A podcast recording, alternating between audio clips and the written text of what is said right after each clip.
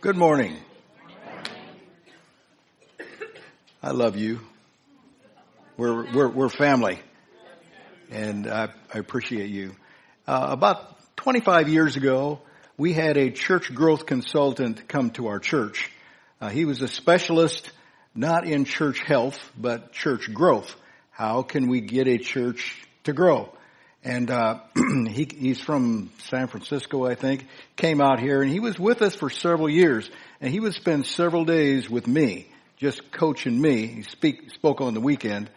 Uh, and as I look back on my life, that was times with him was one of the most um, stretching times of my life because he was telling us how to grow the church, and he was coaching me. And I remember this one particular time we were sitting uh, was here in the church someplace, and we were, he was coaching, guiding me on what we should do. And I remember he came up with a suggestion, something that our church uh, ought to do if we were going to grow. And I thought about it and I said to him, I said, I don't think I would be comfortable with that. And he said, well, of course not. that was revolutionary to me because all of us, we do what's comfortable. Right?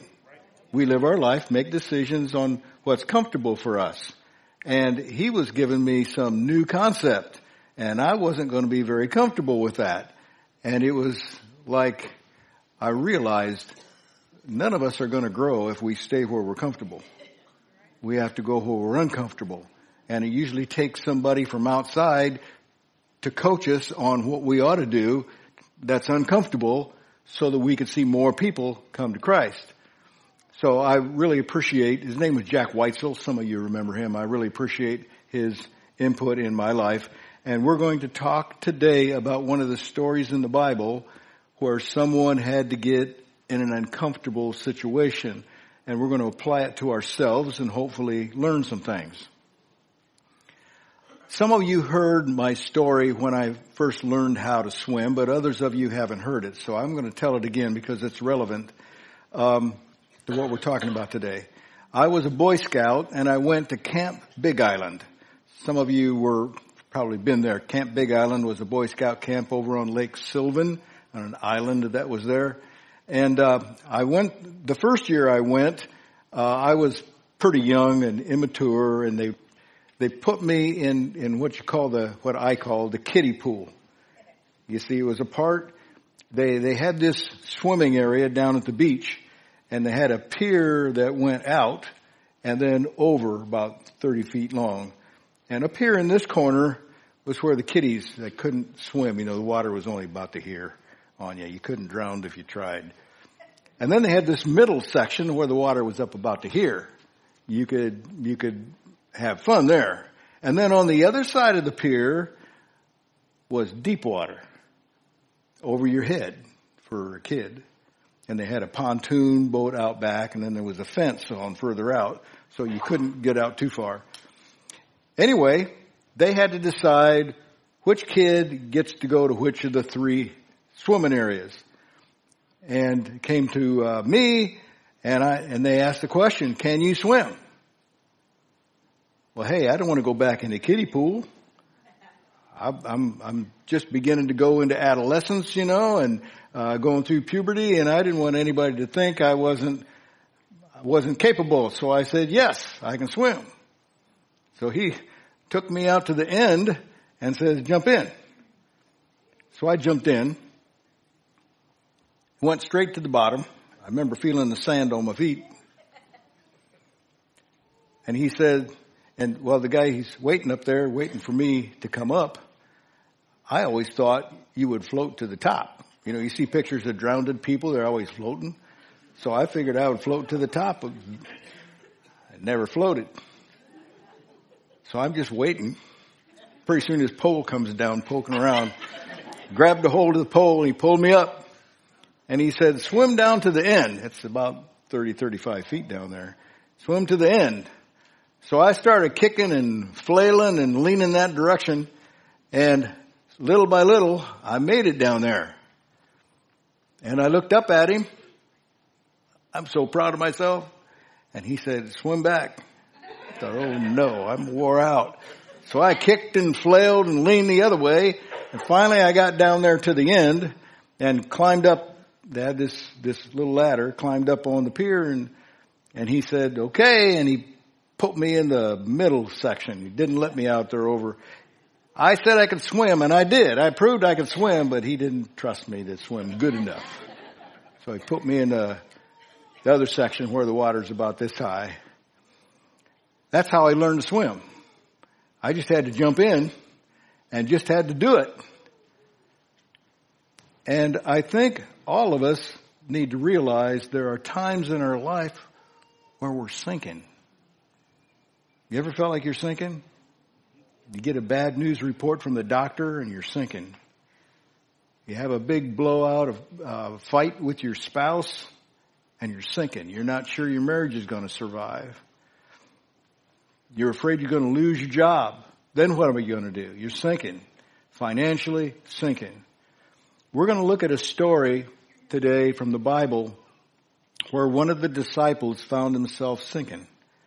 We're going to talk about it. So let's read the story first get it in our mind. Matthew, I'm reading from the Gospel of Matthew chapter 14. We're going to start in verse 22.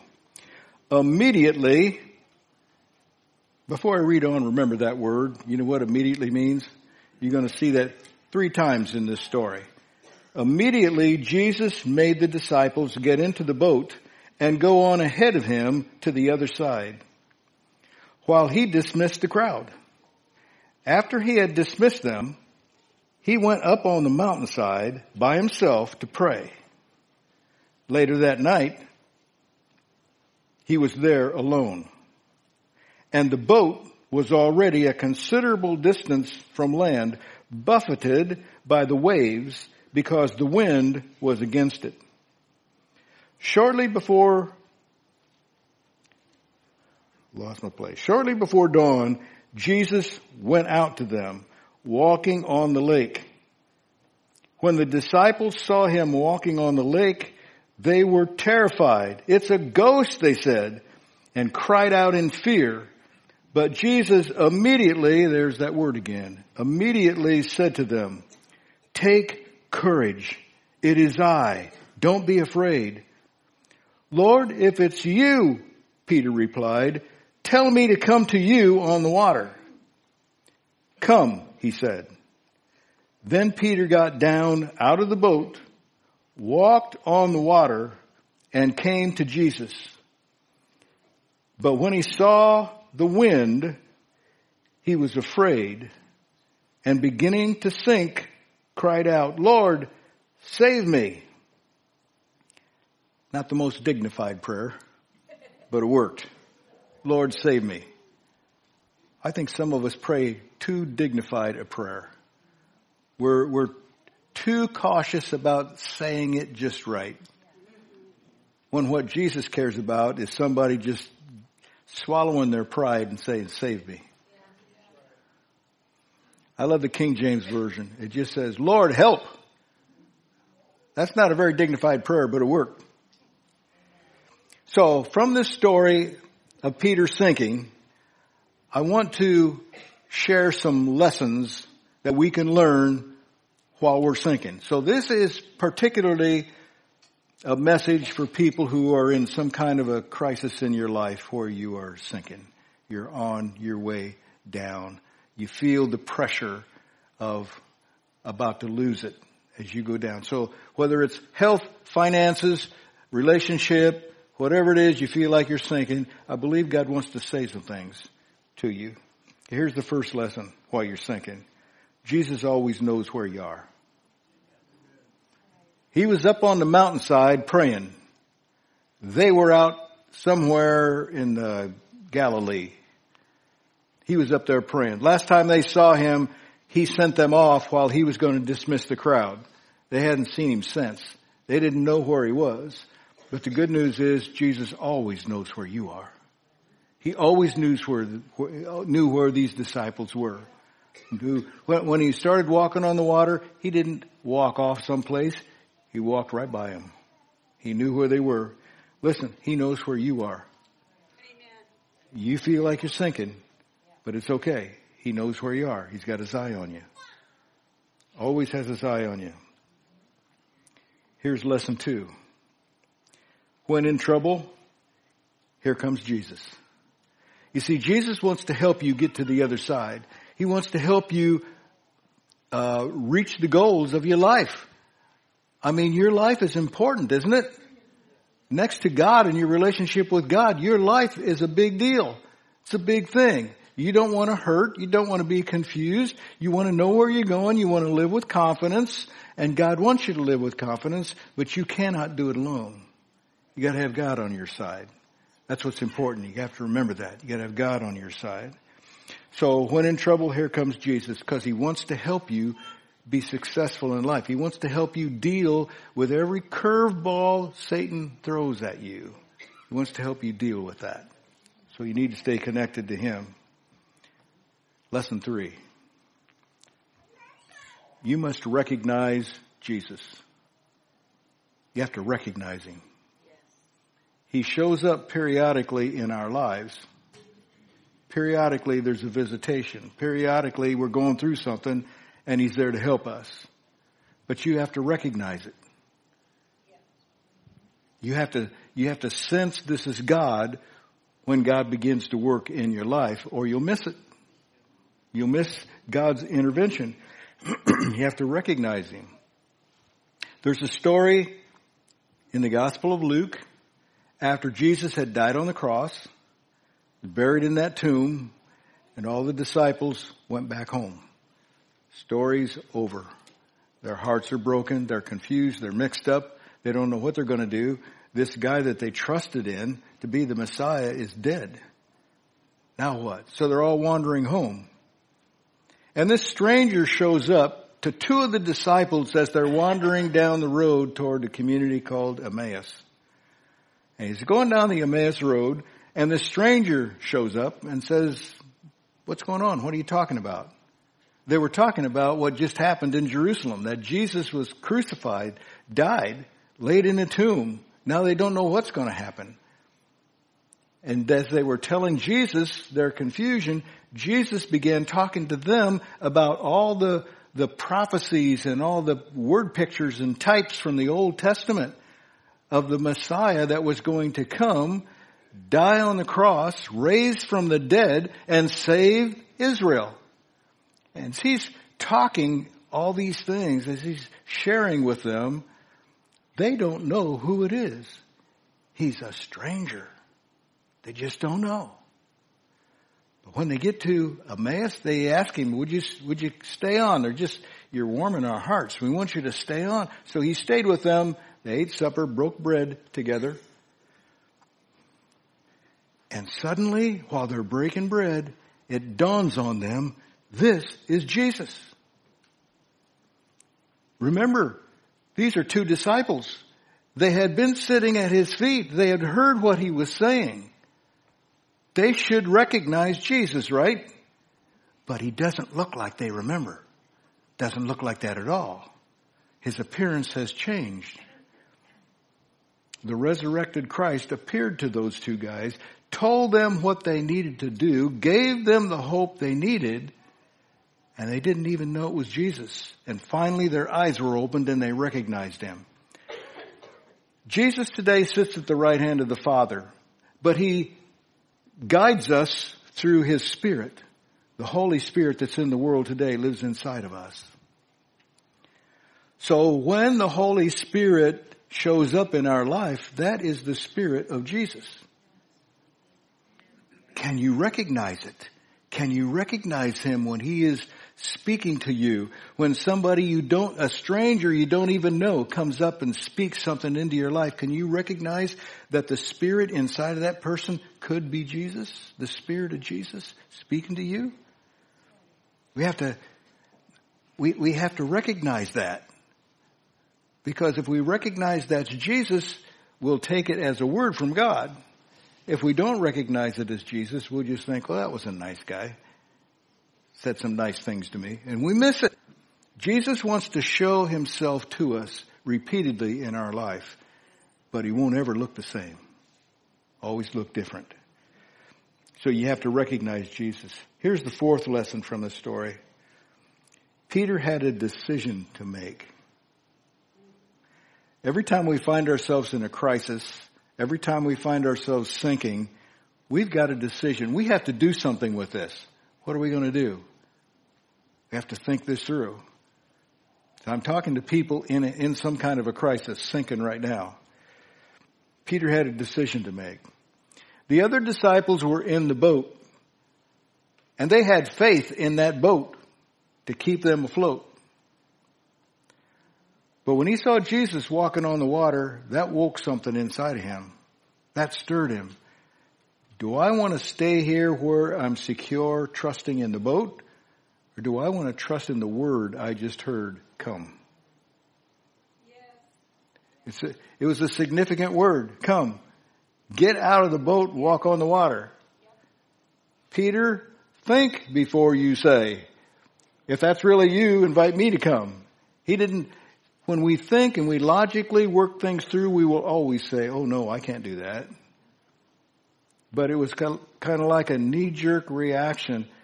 He recognized Jesus. That inspired him, motivated him to want to be like Jesus. That ought to be something that speaks to every one of us. The word, what we read about Jesus in the Bible should inspire us and motivate us to be more like Him. So he's got to decide if he's going to stay in the boat or get out of the boat. And he has to make this decision in the darkness. It's dark out there. It's nighttime. You and I have to make decisions in our life when it's dark, when we cannot see the answer, when we cannot see the, the direction we should walk. We have to make decisions. That's called faith. We have to have something to believe in so we believe in Jesus and we believe in the Word of God, and that gives us hope. Here's the fifth lesson. Peter had a dream, a vision of what could be. A dream is a vision of what could be. Martin Luther King had a dream. Remember that famous speech? I have a dream. I have a dream where everybody is treated the same. You don't treat somebody different because their color of their skin's different, but everybody, you, you, you evaluate people based on their character. Amen. He said, I have a dream. I have a dream. It wasn't reality, but it was a dream. I have a dream for the church of Jesus Christ. Amen. That we as a people will work together that we will see what God wants to accomplish. We will have Him tell us what His dream is so we can adopt that dream and make it happen because we are the body of Christ. We are the hands and the feet of Christ. I have a dream for what the church could be. I have a dream for what the kind of life my kids might have. I have a dream for my grandkids. I have a dream for your grandkids. A vision I want to help make it happen. I want to do everything I can for that to become reality. Have a dream. So it says when Peter came down out of the boat, that's in verse 29. When he came down out of the boat, he had to get out of what he was trusting in. Sometimes you and I have to take a step of faith and get out of what we are trusting in for God to do something bigger in our life. And it was seeing Jesus walk on the water that gave him faith that maybe, just maybe, I can do this. Seeing Jesus do it. And I'll take it one step further. Seeing your brothers and sisters here at New Hope Christian Center do some amazing things should inspire you to be able to do amazing things. That's the value of our testimony of what God has done in our life. It's important that we tell our story. So Peter had a dream. You and I have to have a dream of what can be. Not what is, what can be. Here's number six. Seeing the wind can kill your vision. See, Peter saw the wind. Wait a minute, Pastor Dale, you can't see the wind. That's right. You can't see the wind but you can see the effects of the wind, can't you? All I have to do is look out my window and I can see the effects of the wind all over my lawn right now. Leaves out there rolling, tumbling, hopefully they blow clear out in the field. So I don't have to deal with them. You can't see the wind, but you can see the effects of a wind. In John chapter 3, Jesus explained the Holy Spirit at work in our life, which is hard to explain, but he explains it in three word pictures. The new birth, light in the darkness, and the wind. The wind blowing. So I want to give you a few aspects of the wind as it relates to the Holy Spirit at work in your life. Number one, winds come and go without warning. Now I have this amazing app on my phone. It's called WeatherBug. I get to check out the weather and it gives me usually pretty accurate uh, predictions of what the wind is going to do. It tells me how fast it's going to be coming at a certain, you know, hour by hour through the day. You used to just have to hope, but now you can actually see it. It's amazing what these cell phones do. Tells me which direction the winds are going to come from. That tells me which way the leaves are going to blow. So if I take my leaves that blow up in that corner and I blow them out to where the wind's going to hit it, there they go. Don't have to rake them. Don't have to burn them. Just let the wind do its job. Winds come and go without warning unless you got WeatherBug. Here's the second thing. Winds cannot be seen. You cannot see the wind. You don't, you don't know which way the wind's coming from or going because you cannot see it. But you can see the effects of the wind, can't you? Just look at the flag up there. You can see which way the wind's coming from. Just look at the flag. You can't see the wind, but you can see the effects of the wind. You cannot see the Spirit at work in your life or in our church, but you can sure see the effects of it.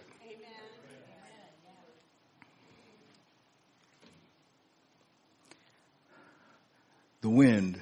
The wind of the Spirit has to do with the circumstances around us. God setting things up, God moving things. You can, you can see that. You can sense that around you. In other words, you never get to see God's face because you don't know He's coming. But you can always see God's backside as He moves on past. You can see the effects after the fact. Wouldn't it be nice if we could anticipate what God was going to do? But you can't anticipate what God's going to do. You can only see what He just did. Amazing. Here's the third thing. Winds imply impending change. When it gets real windy, you can believe the temperature is going to change. If it's been cool, it's going to warm up. If it's been warm, it's going to cool down. The wind implies there's a change in the air. So when you see the Holy Spirit begin doing something, you can be sure there's a change in the air. God's going to change the atmosphere. He's going to do something different in our life or in our church or in our country, in the place where you work. Here's number four. Winds can assist or hinder. If you had a if you had a sailboat and you wanted to sail out there, you'd want to catch the wind. Raise that sail, stretch it out, the wind blows into the sail and it pushes that boat. You can use your rudder to then to redirect, but you have to have the power of the wind. But if the wind moves around and is against you, you don't want those sails up. You want to drop those sails so you adjust your life. You change your life based on the winds. You have to, it takes a lifetime to learn how to sense that. And number four, so, so in other words, the wind of the Holy Spirit might be to your advantage. It also might be to slow you down. Let's not tell God how to manage our lives. He knows best. Just let God, let God do that. And here's the fifth thing. If you can discern the wind, you can ride the waves. If you can figure out which way the wind's blowing, you can put up your sail and you can ride it. You can do what God wants you to do.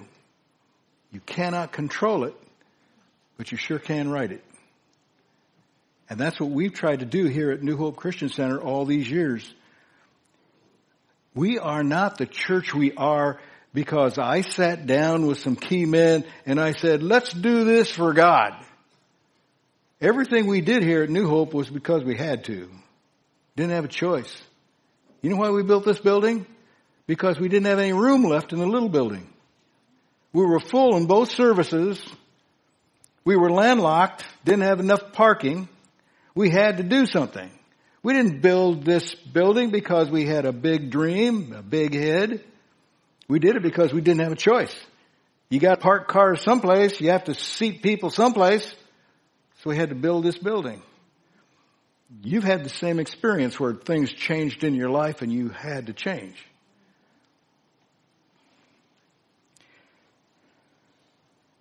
All right. Worship team's going to come up. We got one last song, but don't pay attention to them. Pay attention to me. Here's number seven. A prayer of poverty will let you dream again. A prayer of poverty. What am I talking about? A prayer of poverty. I thought God wanted us to be rich. He wanted to prosper us. Yes, He does. But there's sometimes we need to give up our eloquent, dignified prayers and just say a simple prayer that's from the heart Lord, save me. That's not very dignified, but that's a cry from the heart. That's a cry of poverty. The King James Version says, Lord, help. It's not very dignified, but God heard it. God hears our prayers. Prayer of poverty. Matthew chapter four, Matthew chapter 14, this continues the story, verse 31.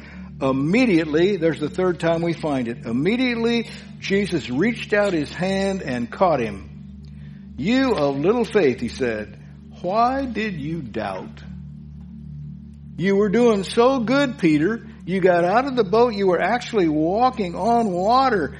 People can't do that. People sink. But you were walking on water. You were living supernaturally. You were doing something nobody else could do. You were doing so good. Why did you doubt? O ye of little faith. But immediately, Jesus answered. Immediately. Notice your little faith does not slow Jesus down. Your little faith is all he needs. He just needs something to work with. Just needs a little bit of faith, a little bit of hope. Immediately, Jesus reached out his hand. His hand. Jesus is God. Reached out his hand and grabbed a hold of Peter and lifted him up. Could it be that Jesus wants to reach out his hand and grab a hold of you? How would Jesus do that? Since he's sitting at the right hand of the Father, how would he reach out his hand? Maybe through the body of Christ. We are the hands and feet of Jesus. We are his body here on this earth. Maybe God wants to heal you. Maybe he wants to deliver you. Maybe he wants to give you hope. And it'll be through somebody in his church, the body of Christ, reaching out his hand. And it says, he caught him. He caught him on the way down.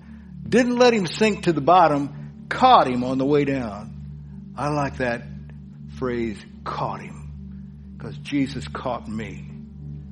Actually, I'd use a different word. I would say he arrested me. Some of you have been arrested. You know what I'm talking about. He arrested me. He grabbed a hold of my hand, caught me from sinking, and wouldn't let me get away. Jesus loves me. Listen, He loves you just as much. I'm not something special. He loves you just as much. He won't let you sink, but you got to reach out to him. Sometimes you got to get out of the boat you're trusting in, get out on the water and trust him. We stand together. We've got some people here that know how to pray. If, if you're if you're up here from time to time praying, I want you to come up right now. I want you to inspire some others. Come on up. I want these people to be praying because some of us in this room feel like we're sinking. You feel like you're sinking right now. Maybe it's something the doctor said to you, scared you. You're sinking. Maybe it has to do with your job. Maybe it has to do with your marriage. You just had a big blowout fight with your spouse. Maybe you feel like you're sinking in your relationship. I want you, if you feel like you're sinking, to come up to these folks for prayer.